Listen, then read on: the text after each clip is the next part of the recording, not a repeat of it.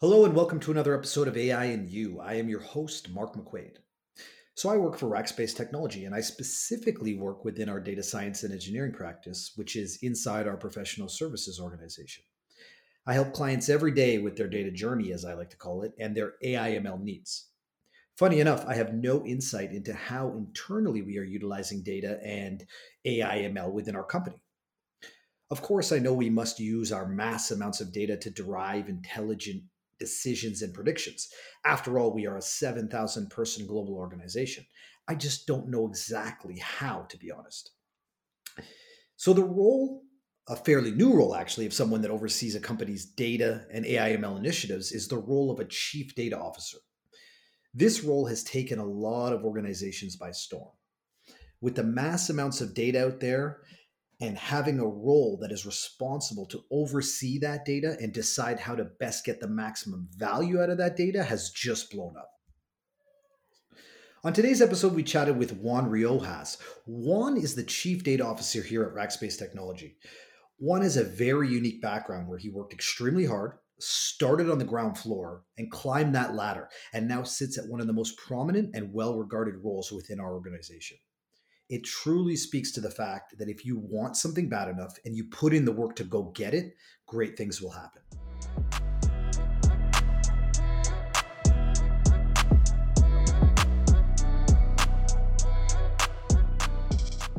All right, I'm here with Juan Riojas. Uh, Juan is the Chief Data Officer here at Rackspace, which happens to be where I work as well. Um, and yeah, so thanks for joining us today, Juan. Oh, thanks for having me, man. Looking forward to this. Perfect. So, you know, before we dig into what Rackspace is doing in the world of AI uh, and data, let's talk a bit about your journey, right? How you got started and, you know, how you got to where you are today. Yeah. Uh, mine is definitely a very unconventional path. That's so good. I'm, a, I'm, a, I'm originally from Laredo, which is on the US Mexico border, just two hours south of San Antonio. And if you know that, I mean, that city is 100% focused on import export, transportation, supply chain. So hence that's kind of how I came about in my career. Um, so I started off in supply chain. I started up, I started loading boxes onto trailers on a third shift on the weekends. I used to do that, and that's that's what I that's what I started with. My parents were in transportation, my grandparents were in transportation, so I just kind of just naturally went that route. But I spent the first, I would say, the first 15 years of my career all in logistics, ground logistics, and I started expanding it not just for the US, but also for Mexico. I started building some expertise. And I would say that my in my career, one of the things that I just kind of ignored or brushed to the side was I was always looking at the numbers or data. Sometimes it was just on pieces of paper, pencil, doing some math, using some stats in my head. And I was always looking at how can I use this, how can I use this space on a truck better? How can I be more efficient? So that naturally was always with me um, throughout my career. I wanted to do something different um, than ground logistics, and in 2000, in 2007, um, I decided to go and take a jump and and move over to to do distribution. I was always ground logistics, and I went into doing distribution for Office Max. So you're just thinking like Office Max made the stationary stuff. I mean, like in stores. I was no, this is this was directly business to business. So it was B2B, it was distribution. And we had to deliver, say, somewhere around the lines of 80,000 packages. I was based out of Houston. I was in charge of the South, in that Southeast region. So what was cool about that, it was, I always had this like this natural ability that I always wanted to go and optimize. So I was looking to see how can I make our routes more efficient? How can I deliver better? When I first came into that organization, it was actually the worst performing region and the worst performing center and I asked the team, I was like, can we, do we have any information that can give us some insights as to all our routes, all the deliveries, anything we can find out? So we were using Crystal reports back in back in the day, and I had just read Freakonomics, and Freakonomics really is what was like the pivotal point in my career that just changed how I looked at things, how I perceived things, and I started asking questions like, what is it? What is this information telling us? So we started looking at it and we started putting pins on a board and started saying, look, this is where all the routes are, this is where all the concentration was. So it was a very antiquated view of visualization back in the day. But then I, I said, well, I've been reading some stuff on Freakonomics and you know, maybe you can use stats to help us out. So then I trained, we I learned and I trained our team to actually be able to go and extract the information out of SQL. We had a database. Um, we were using JMP, some basic st- stats software. And in four and a half months, we transformed the region to being the most, the best performing region, delivering 99.7% of the packages on time. You're talking about over 80,000 in a given week. We were able to bring jobs back. We were able to drive more efficiency. We were able to take on more and our experience was just phenomenal. So I think that that's where my career just started transitioning a bit. I had the opportunity to go and move in 2008. I moved over to the UK, and I I I moved there in August. If you recall, the Lehman Brothers crashed in September, mm-hmm. so I was I was there in the worst possible time. So I didn't have a job. I was looking I was looking for jobs in Europe. I was I was looking to go also get enrolled into school. So I ended up starting some some some courses on the weekends at Cambridge.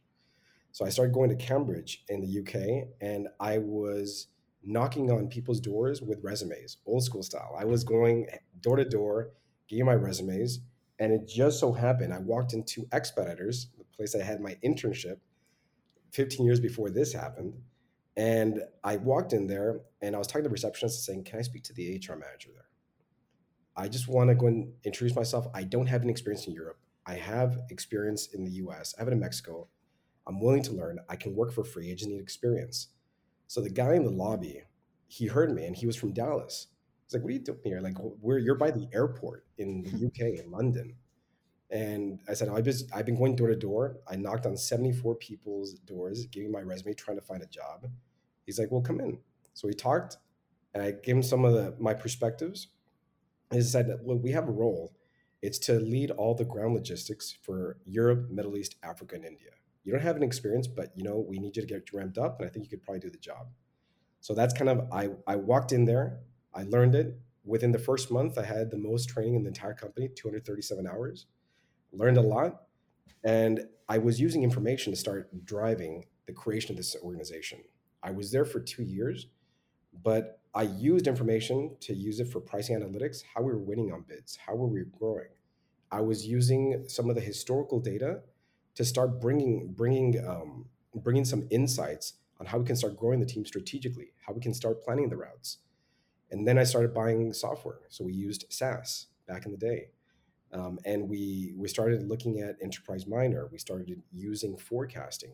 So in during the 2008 um, recession, going into 2009, I was the only organization that grew, and we grew 410 percent on our revenue in our first year wow. during during a during a, a, fairly bad bad situation with um, with the financial crisis. Yeah, I mean that's a fascinating story, really, right? Because it, it speaks to um, you know the fact that you didn't you know set out necessarily to get into you know data and and AI and ML, whereas you know your career you know kind of pushed you into it from an interest level, right? Like mm-hmm. you you picked up interest while doing other things, and absolutely specifically when you're dealing with logistics, right? Any kind of you know data or machine learning within the logistics world um, is huge, right? I mean, yeah. you said it yourself. You you looked at you know all the data you had, and you said, what can we do with this data? And then you were able to provide value, uh, you know, huge amounts of value, really, just by you know having that data and doing something with it where so many people out there have the data and they just don't know what to do with it right Absolutely. so they don't know how to turn that value uh, turn that into value should i say and i think one thing that's also great is you know from a from an AI ML perspective in logistics, there's just so much that can be done, right? There's so much that can be done in that space. Um, I mean, for example, we worked on a, a project a while ago where it was um, uh, we used reinforcement learning to optimize uh, like uh, oil tanker routes right? So mm-hmm. they were you know randomly going to fill up these these tankers you know uh, all different say you know times of the week where we performed some optimization using reinforcement learning and re- the reward system. And we were able to predict you know when they should actually fill out as opposed to those kind of wasted trips right? Mm-hmm. so um, yeah i mean huge space for AIML and logistics, and it's great to see that uh, you didn't start out with that goal in mind, but you know your your interest, your passion, kind of moved you into it. Hey, Freakonomics back in 2007 when it came out. I, I read that book, I got the bug, and my career just started progressing that I was able to solve some of these problems. So it just started transitioning there. I do want to add though that I think one of the one of the key tenets right there in that career, it one was interest, uh, the other one was timing and luck, but also sponsorship. And you can't and you can't negate that fact. When you have people that believe in you and they sponsor you and they say, you know what, you have I'm going to sponsor you for this unique opportunity, and it gives you visibility towards that. That starts progressing your career and it starts accelerating it also. Yeah, no, and I think that, a great part of that story that you said was your drive, right? Your motivation, your passion. You were going into places and saying, "I'll work for free." You know, like here's a resume. Like you were knocking on doors, and you know that speaks to your passion and your drive and your ability to kind of go get it, right? Like it's it's not about being you know things being handed to you. It's about you going out and making things happen for yourself, right? So that's really good, and you know I really respect anyone who's who's out there doing that because you know you're taking control for yourself as opposed mm-hmm. to hoping things come to you right and sometimes you have to do that as you can see look look where you are now right and how much that benefited you you know back then so that's right perfect now let me ask you you know specifically today the world of ai ml right it's mm-hmm. fascinating it's fantastic you know what where do you, you your personal interests lie in that like uh, you know is it you know deep learning computer vision um, you know is it natural language processing and I, I mean not I'm not talking about specifically what you work in. I'm talking about you, just as kind of like a you know what you enjoy, what you like. No, for me, I think I'm fairly passionate about machine learning. Um, mm-hmm. I'm quickly picking up more interest in natural language processing. You think of AI, and it's covered by three pillars, right? You have the computer vision, you have ML, you have NLP. On the ML, on the machine learning side, that's where I'm really excited about, because for a long time, machine learning has existed, and you've had all these models that have been built over time. They really haven't changed it's what's changed is that people are using it in a very pragmatic way. And there's a lot of things that can be learned from that. I mean, what I'm excited about that space is just the advancements on how people are operationalizing it now in the business and people are absorbing it. Like if I think of I, I think of my passion right now with machine learning, I'm fairly uh, I'm, I'm fairly engaged and I liked the unsupervised. So being able to go and transition to from supervised learning to unsupervised learning that's phenomenal. I think that's really where the puck is heading. If I if I look at if I look at my interest right there, um, neural networks, that's mm-hmm. certainly mm-hmm. that's my bag. I love it. There's so much practical uses of it. It you, if you demystify that and you think about it, it kind of works like the brain, how to how to think, how to make how to make decisions. And if you do it in the right way, it's super powerful. So I really just get out of with that. Yeah, you know, and I can 100% agree with you there and understand that because, you know, deep learning backed natural language processing, deep learning backed computer vision, that's kind of where my, you know, passion lies, right? It's yeah. it's a, a, fascinating area that I think um, is just only it's, it's only going to blow up even more, right? And I mean the amount of you know from speaking from a natural language processing perspective, the amount of data that people have that need to run some kind of NLP or NLU on, I think is just it's going to explode even more than it already has exploded, right? Mm-hmm. So um, it's fascinating. It's fascinating. It's a fascinating world out there. Well, you think you think about it right now, like this in this role, it keeps on it keeps on connecting more, and you have this subscription economy that keeps on keeps on expanding. All that it's and I've said it several times even companies right now, it's not that they're keep competing on novelty, they compete on customer experience. For you to mm-hmm. compete on customer experience, that's when you have to start marrying machine learning, natural language processing, sometimes computer vision to go and understand that from what what is my target demographic to people walking in, walking out of a store, brick and mortar, to looking at what are the comments, what are the what are the customers saying when they call, what are customers saying when they complain, what are people saying on the internet, using machine learning to start thinking about okay, I understand this process. Now, how do I automate it and how do I keep on learning from it? Mm-hmm. So it's, just, it's a fascinating time to be in this space. No, absolutely. I couldn't agree more. And I could probably talk for, for hours on this, but you know, I'll move on. Let's, let's talk a little bit about, you know, life at Rackspace. So mm-hmm. you're the chief data officer, right? So that is your, that's your title, your role. Um, and do you know the original backstory behind the chief data officer uh, title? No.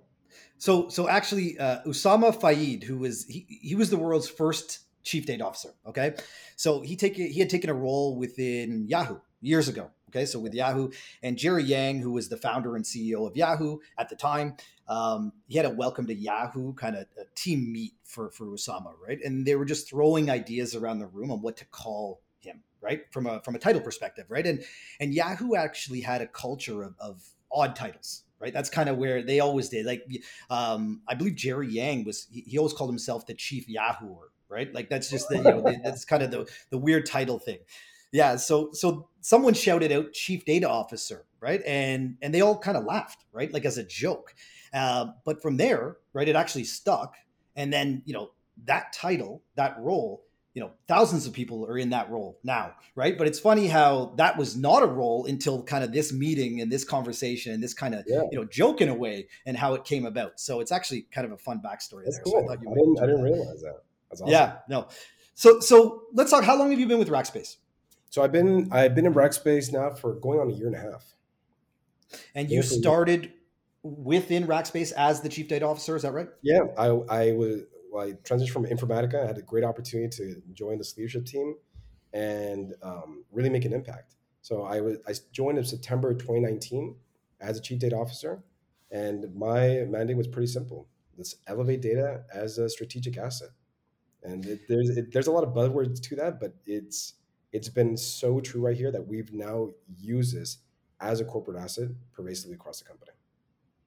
Perfect. And from from a look at at what your day to day looks like, right? Mm-hmm. So, like, you know, you don't have to go into too much depth, but what is yeah. a typical day to day for you as the chief data officer from within Rackspace? So I would say I'm, I'm fairly I'm fairly tied to a lot of the details. Um, one of the things I, I push forward to understand is I want to hear bad news quickly. So I do have a sync with the teams to understand how are we doing the project. So that's going to be part of my day to day. How are we progressing? Um, one of the one of the biggest time consuming pieces and I would say most valuable is being able to, being able to go and see around corners.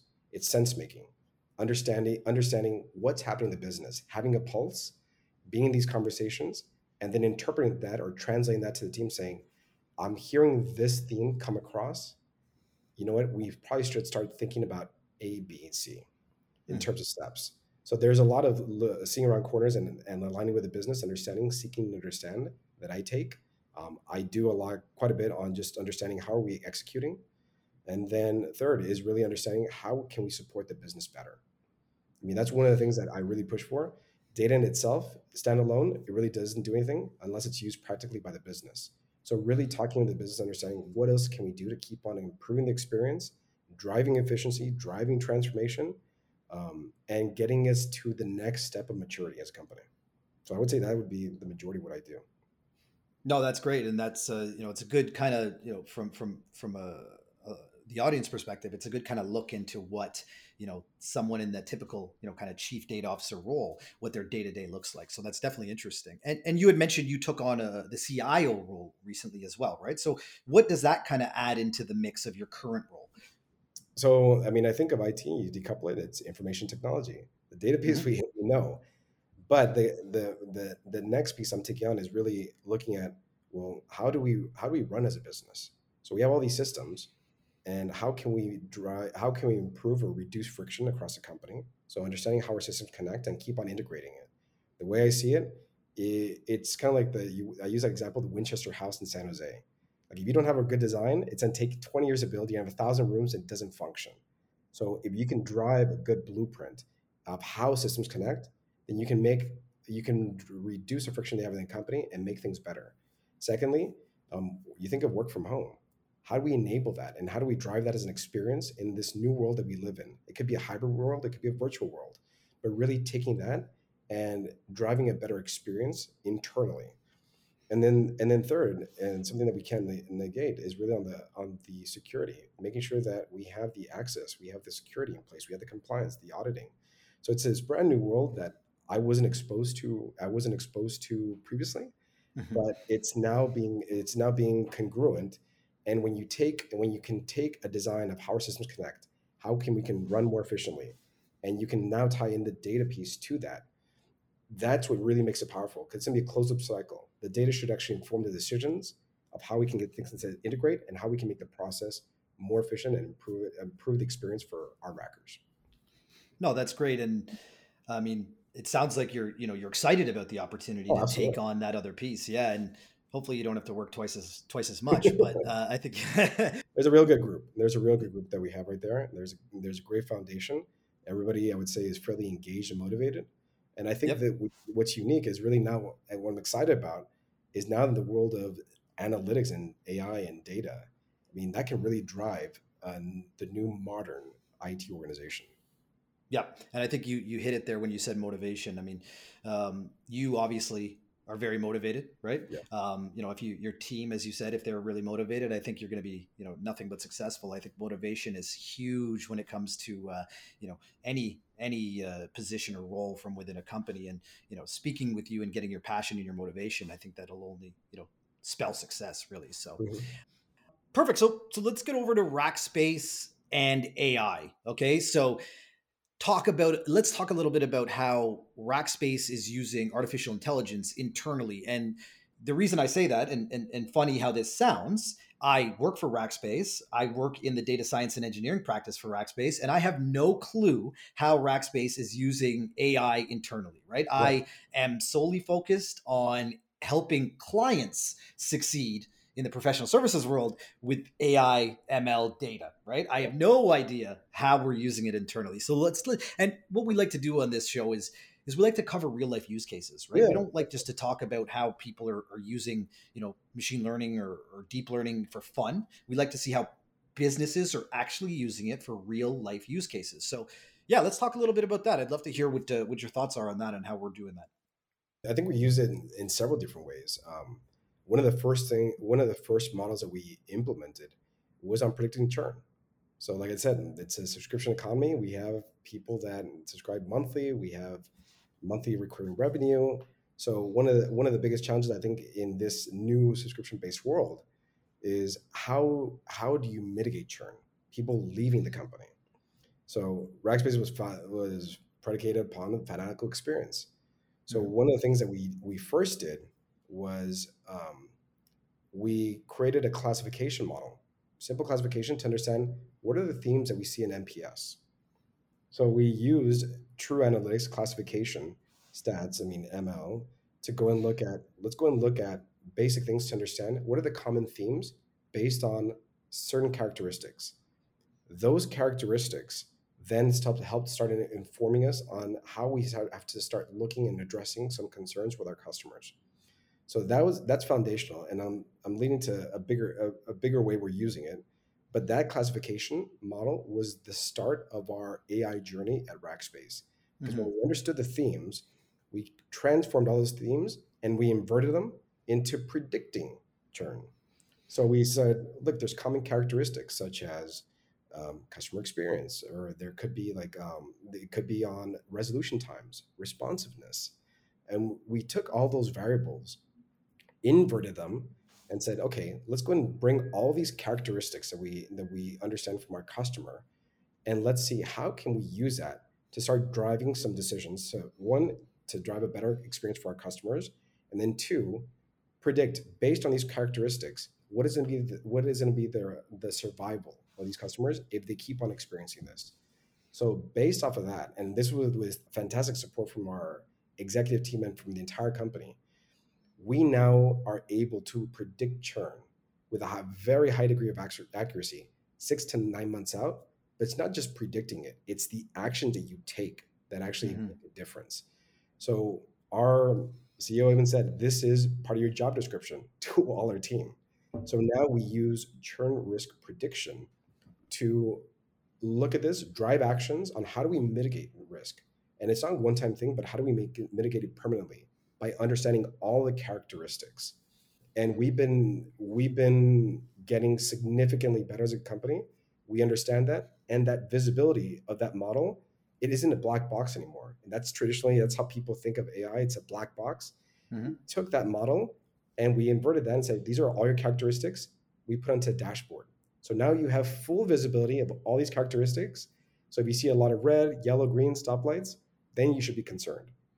And the, now our teams use that model and we track all the actions. And all the actions are actually tracked on an ongoing basis. So we look at all the actions, are they repetitive? How are we driving it?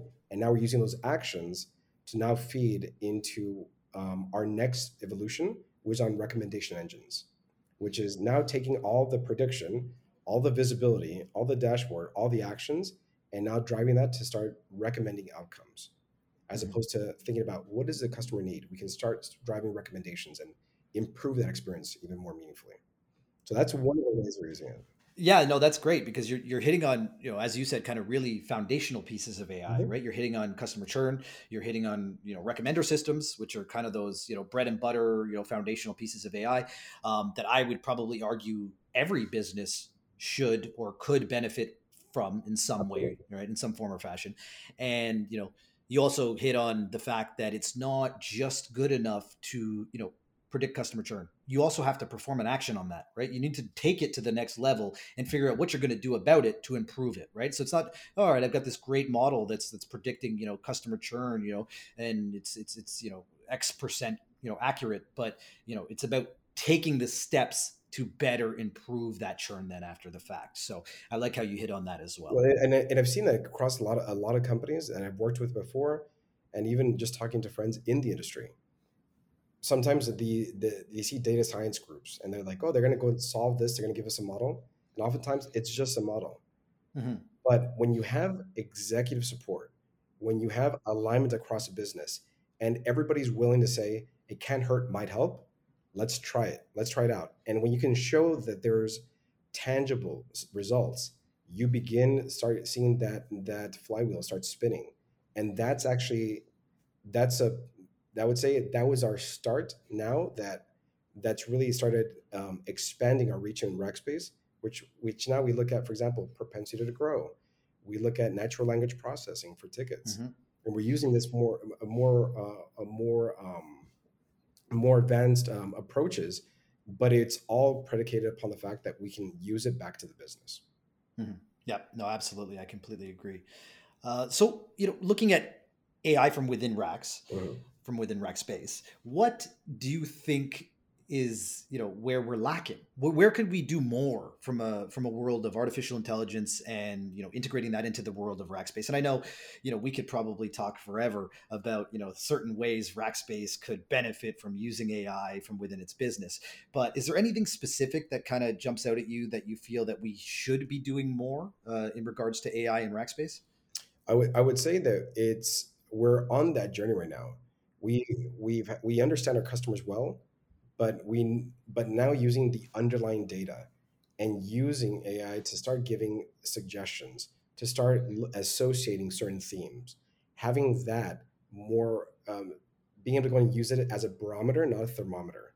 You don't want to hmm measure. You don't want to see if the temperature is hot or cold. You want to understand all what's happening beforehand. You want to understand the pressures that are happening. So if you are able to start to start having a sense of things that are starting to surface before they surface, I think that's where we can start pushing this a little bit further upstream. Right now, it's very much downstream, and we're doing all the right things. And slowly, we're pushing a lot more upstream to understand certain things, and we can shape our our services better. We can shape our experiences better. We can shape our communications better. And I think that's going to be the next frontier of how we actually start using AI more pervasively within Rackspace. Yeah, absolutely. And I, you know, you and I can we can sync up offline, and you know, I'll uh, I'll spitball some ideas at you on on things I think we could do. We could use AI, and and we could benefit uh, in some form or fashion. Just because you know, I'm you know, that's kind of my passion is within the field of AI and deep learning, and you know, I always look at you know look at things and say. Oh yeah, yeah. Deep learning. You, you could implement some form of deep learning in that, and it would make it better. Or you know, you could do some natural language processing over here, and it would make it better. So yeah, maybe I'll take it offline. I'll I'll sync with you one time. We'll have a we'll we'll have a little brainstorming session. It's great that now there's so much adoptions happening in this industry that Yeah. people are seeing the benefits of it. And you're demystifying that stigma that AI is so difficult to go do and only a few can go do it.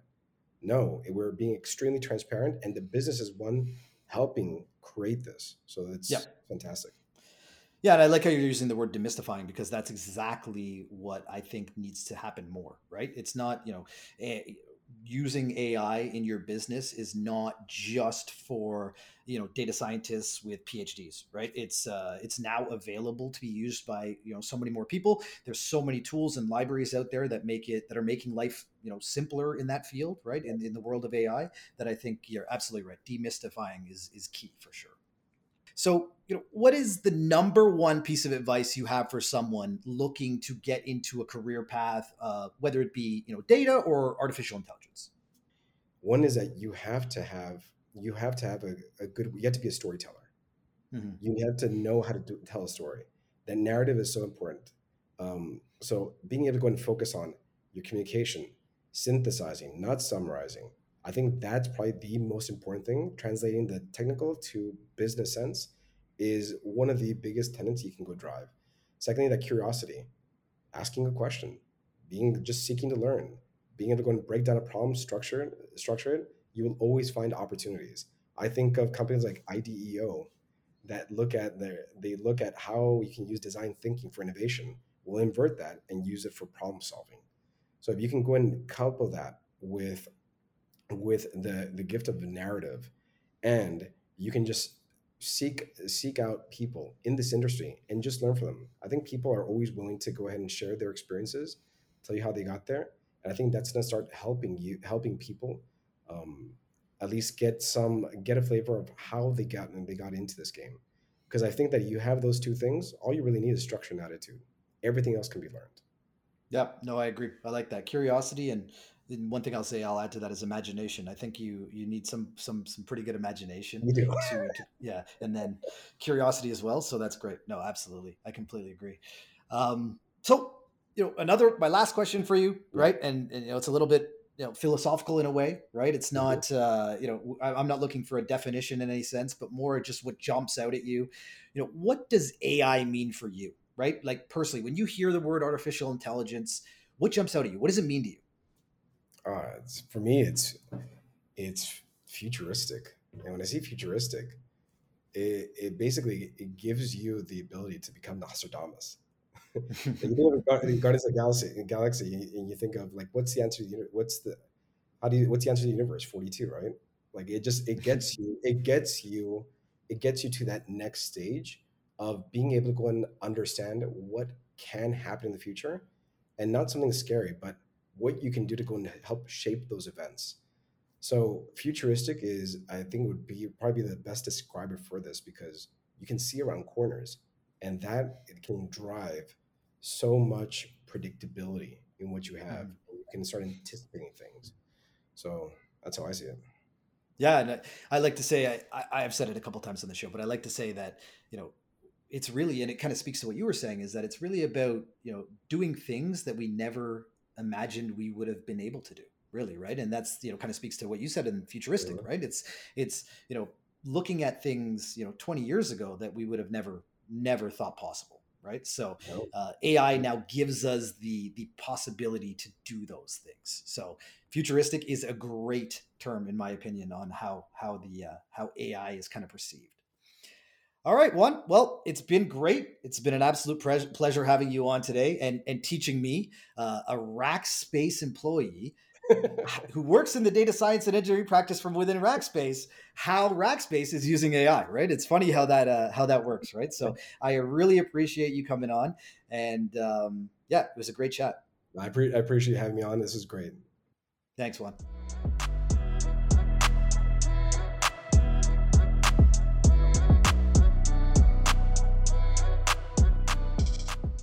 One thing that was mentioned by Juan, which is something Rackspace is utilizing, and I would argue that every business should be utilizing in some form or fashion, is predicting customer churn. Losing customers is costly for any business. Having the ability to identify unhappy customers early on gives you a chance to offer them incentives to stay. So, me being an AWS guy, I felt it only fitting to mention being able to perform customer churn on AWS uh, using SageMaker, and it makes your life so much easier. So, for anyone who doesn't know what SageMaker is, Amazon SageMaker is a machine learning service from within AWS that you can use to build, train, and deploy machine learning models. It is a one-stop shop, you know, end-to-end machine learning platform. In the SageMaker example docs, there's a great example and walkthrough for customer churn prediction with XGBoost. Uh, XGBoost is a decision tree based ensemble machine learning algorithm that uses a, a gradient boosting framework. So you can actually go to the SageMaker example docs and you go to this specific customer churn prediction use case and run through the steps to perform a full end to end sample customer churn problem. You start with setting up your environment, getting some data, uh, training a customer churn model, hosting it for inference, and then evaluating the model on its performance. This really allows you to explore each step in a full stack ML problem.